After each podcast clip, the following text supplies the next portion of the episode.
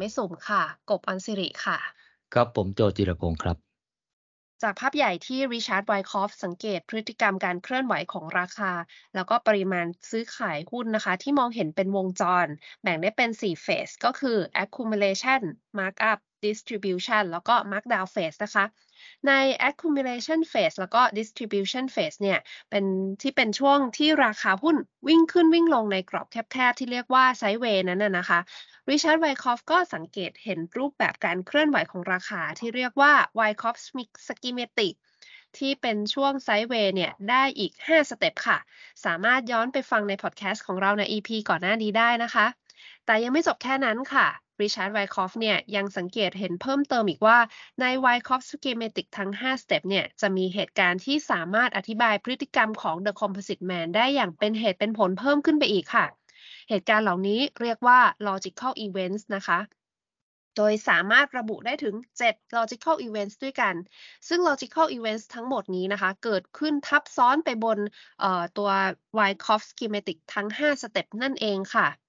การสังเกตและวิเคราะห์หา logical event บนกราฟราคาหุ้นนั้นเนี่ยมีประโยชน์อย่างมากนะคะ ถ้านักลงทุนสามารถประเมินได้ว่ากราฟราคาหุ้นขณะนั้นกำลังเกิด logical event ใด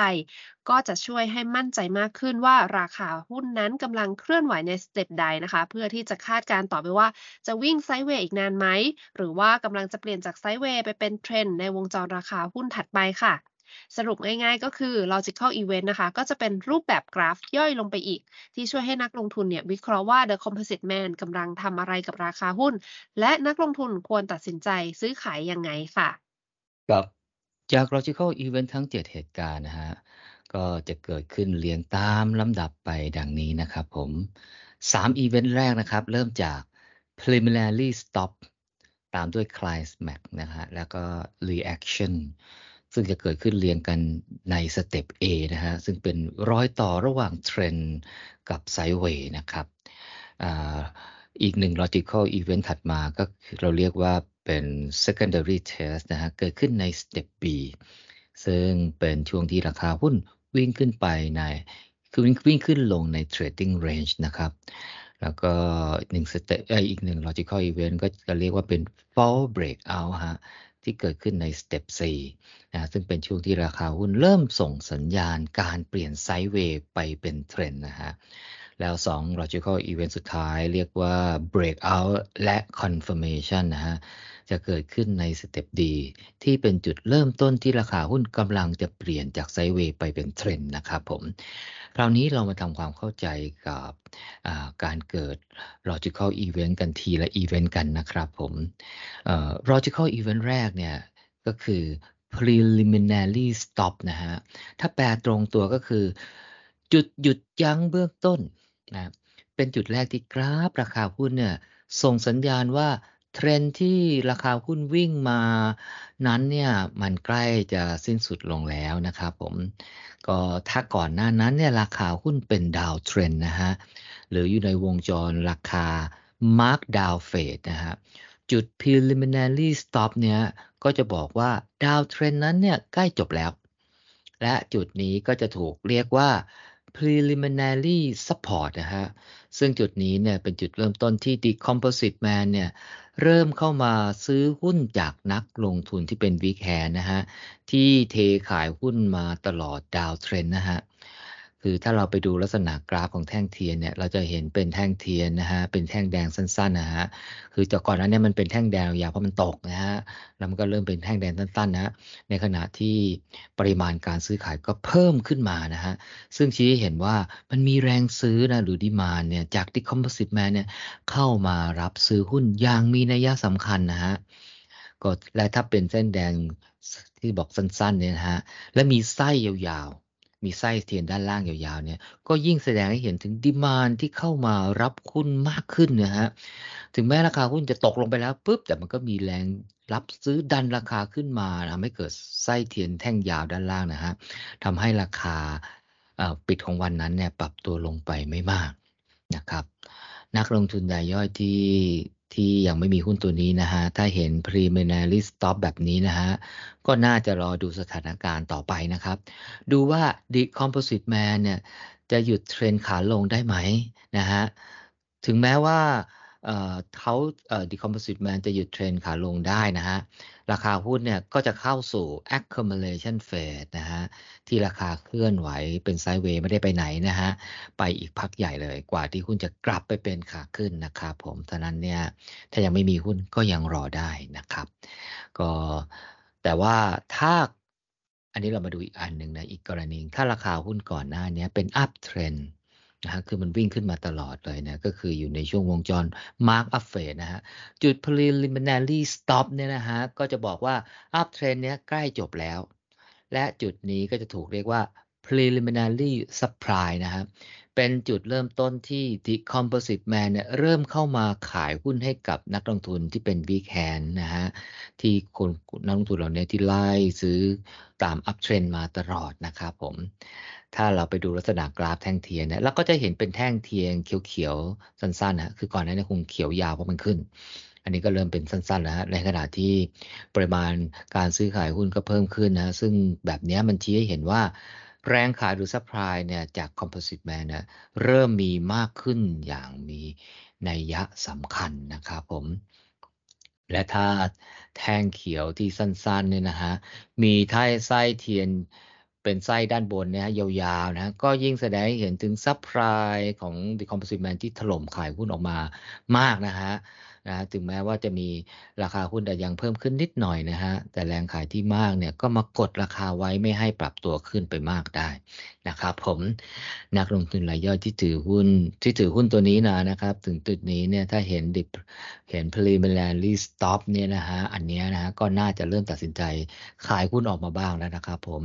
หรือยังพอมีเวลาที่จะดูสถานการณ์ต่อไป ดูว่า The Composite Man เนี่ยจะหยุดเทรนขาขึ้นได้ไหม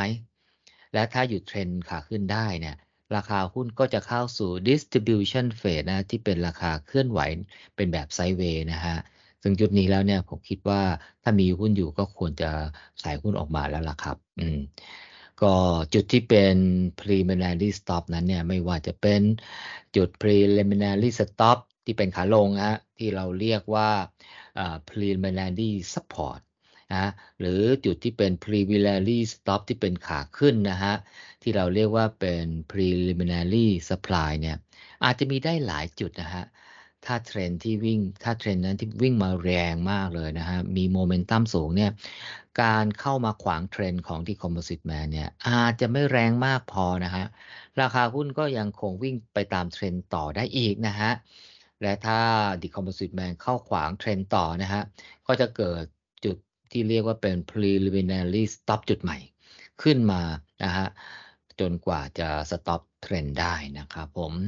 ถ้าจะเปรียบเทียบให้เห็นภาพชัดเนี่ย preliminary stop เนี่ยก็เหมือนกับการเหยียบเบรกนะครับผม ถ้ารถวิ่งมาเร็วมากนะฮะ การเหยียบเบรกก็ก็คงจะชะลอความเร็วได้ระดับหนึ่ง แต่ถ้าจะให้ช้าลงนะฮะ จนเกือบจุดเนี่ย ก็ต้องเหยียบเบรกครั้งที่ 2 ครั้งที่3เนี่ยแล้วระยะเบรกเนี่ยก็จะต้องยาวขึ้นด้วยนะครับผม สิ่งที่น่าสนใจเมื่อนักทุนสังเกตเห็น preliminary stop นะฮะ ชัดเจนก็คือ สิ่งที่ที่สังเกตได้ชัดเจนก็คือ มีคนกำลังเหยียบเบรกอยู่ แล้วคนที่เหยียบเบรกนั้นเนี่ย ก็น่าจะเป็น the composite man นะครับผมรายย่อยคงเก็บไม่ไหวครับ ซึ่งจะเป็นซึ่ง the composite man คนนี้แหละก็จะเข้ามาควบคุมการเคลื่อนไหวของราคาหุ้น ให้วิ่งไปตาม Y cross price cycle ต่อไปครับ มาดู logical event ที่ 2 กันนะคะ นั่นก็คือ climax ค่ะ เป็นจุดปลายสุดของราคาหุ้น ซึ่งจะเป็นจุดที่เกิดขึ้นไม่นานหลังจากเกิด preliminary stop นะคะ ถ้า climax นี้เกิดก่อน accumulation phase จุด climax นี้ค่ะ ก็จะเกิดตามหลัง preliminary support ซึ่งจะเรียกจุดนี้ว่า selling climax นะคะ เป็นจุดที่ราคาหุ้นต่ำที่สุด หรือว่า lowest low พร้อมกับเกิดการปริมาณการซื้อขายมากกว่าช่วงเวลาที่ผ่านมาค่ะ หลังจากที่เกิดจุด selling climax แล้วนะคะ ราคาหุ้นเนี่ยก็อาจจะลดลงไปอีกนิดหน่อย หรือว่าปรับตัวสูงขึ้นบ้าง แต่ปริมาณการซื้อขายหุ้นเนี่ยจะลดลงค่ะ ก็แสดงถึงการอ่อนแรงของแรงขายหุ้น แล้วก็แสดงถึงความแข็งแกร่งของแรงซื้อของ The Composite Man ที่เข้ามารับหุ้นนะคะ ซึ่งสัญญาณที่บ่งบอกว่าราคา ซึ่งซึ่งตัวนี้เป็นสัญญาณที่บ่งบอกว่า ราคาหุ้นกำลังจะเข้าสู่ accumulation phase ค่ะ ถ้า climax นี้นะคะ เกิดขึ้นก่อน distribution phase จุด climax นี้ก็จะเกิดขึ้นตามหลังจาก preliminary supply ซึ่งจะเรียกจุดนี้ว่า buying climax ค่ะ เป็นจุดที่ราคาหุ้นเนี่ยสูงที่สุดหรือว่า highest high พร้อมกับเกิดปริมาณการซื้อขายมากกว่าช่วงเวลาที่ผ่านมานะคะ หลังจากที่เกิดจุด buying climax แล้วค่ะ ราคาหุ้นเนี่ยก็อาจจะสูงขึ้นไปอีกนิดหน่อยหรือว่าปรับตัวลดลงบ้างนะคะ แต่ว่าประมาณปริมาณการซื้อขายหุ้นเนี่ยจะลดลง ก็แสดงให้เห็นถึงการอ่อนแรงซื้อของการแรงซื้อนะคะ แล้วก็ความแข็งแกร่งของแรงขายของ The Composite Man ที่เทขายหุ้นออกมาค่ะ ซึ่งก็เป็นสัญญาณที่บ่งบอกว่าราคาหุ้นกำลังจะเข้าสู่ distribution phase นั่นเองค่ะ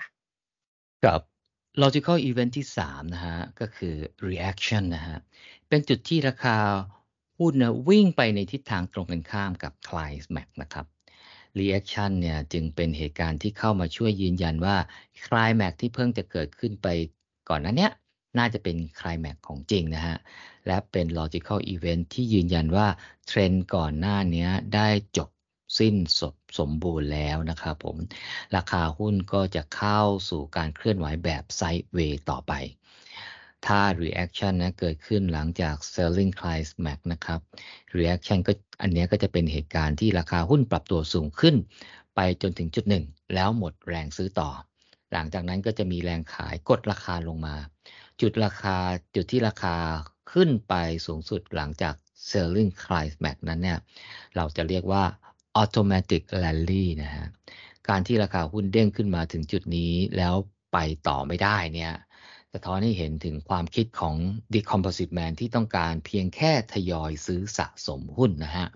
ในขณะที่แรงขายจากนักทุนรายย่อยก็ยังคงมีอยู่ จุด automatic automatic rally นี้เองก็จะกลายเป็นแนวต้านหรือ resistance นะครับ ไปโดยปริยาย ที่จากนี้ไปเนี่ยนักลงทุนก็จะใช้เป็นกรอบราคา หรือ trading range สำหรับ accumulation phase ต่อไปนะครับแต่ถ้า reaction เนี้ยเกิดขึ้นหลังจาก buying climax reaction จะเป็นเหตุการณ์ที่ราคาหุ้นปรับตัวลดลงไปถึงจุดหนึ่งแล้วหมดแรงลงต่อนะคะหลังจากนั้นก็จะมีแรงซื้อดันหุ้นขึ้นมานะครับ จุดที่ราคาหุ้นลงไปต่ำสุดหลังจาก buying climax เนี่ยจะเรียกว่าเป็น automatic reaction นะฮะ การที่ราคาหุ้นเด้งขึ้นมาถึงจุดนี้แล้วไม่ไปต่อเนี่ยสะท้อนให้เห็นถึงความคิดของ decomposite man ที่ต้องการเพียงแค่แจกจ่ายรักจ่ายหุ้นเพียงเท่านี้นะฮะ ในขณะที่แรงซื้อ จากนักลงทุนรายย่อยก็ยังคงมีอยู่นะฮะ จุด automatic reaction นี้ก็จะกลายเป็นแนวรับหรือ support ที่ทำให้เห็นกรอบราคาหรือ trading range สำหรับ distribution phase ถัดไปนะครับ ก็ EP นี้เนี่ยคงจะพูดได้แค่ 3 logical event นะฮะ ซึ่งทั้ง3เนี่ยก็เกิดขึ้นใน step A นะครับผมอีก4อีก 4 logical event ที่เหลือใน step BCD เนี่ยเดี๋ยวเราเอาไว้คุยกันคราวหน้านะครับสำหรับครั้งนี้นะครับ สวัสดีครับ สวัสดีค่ะ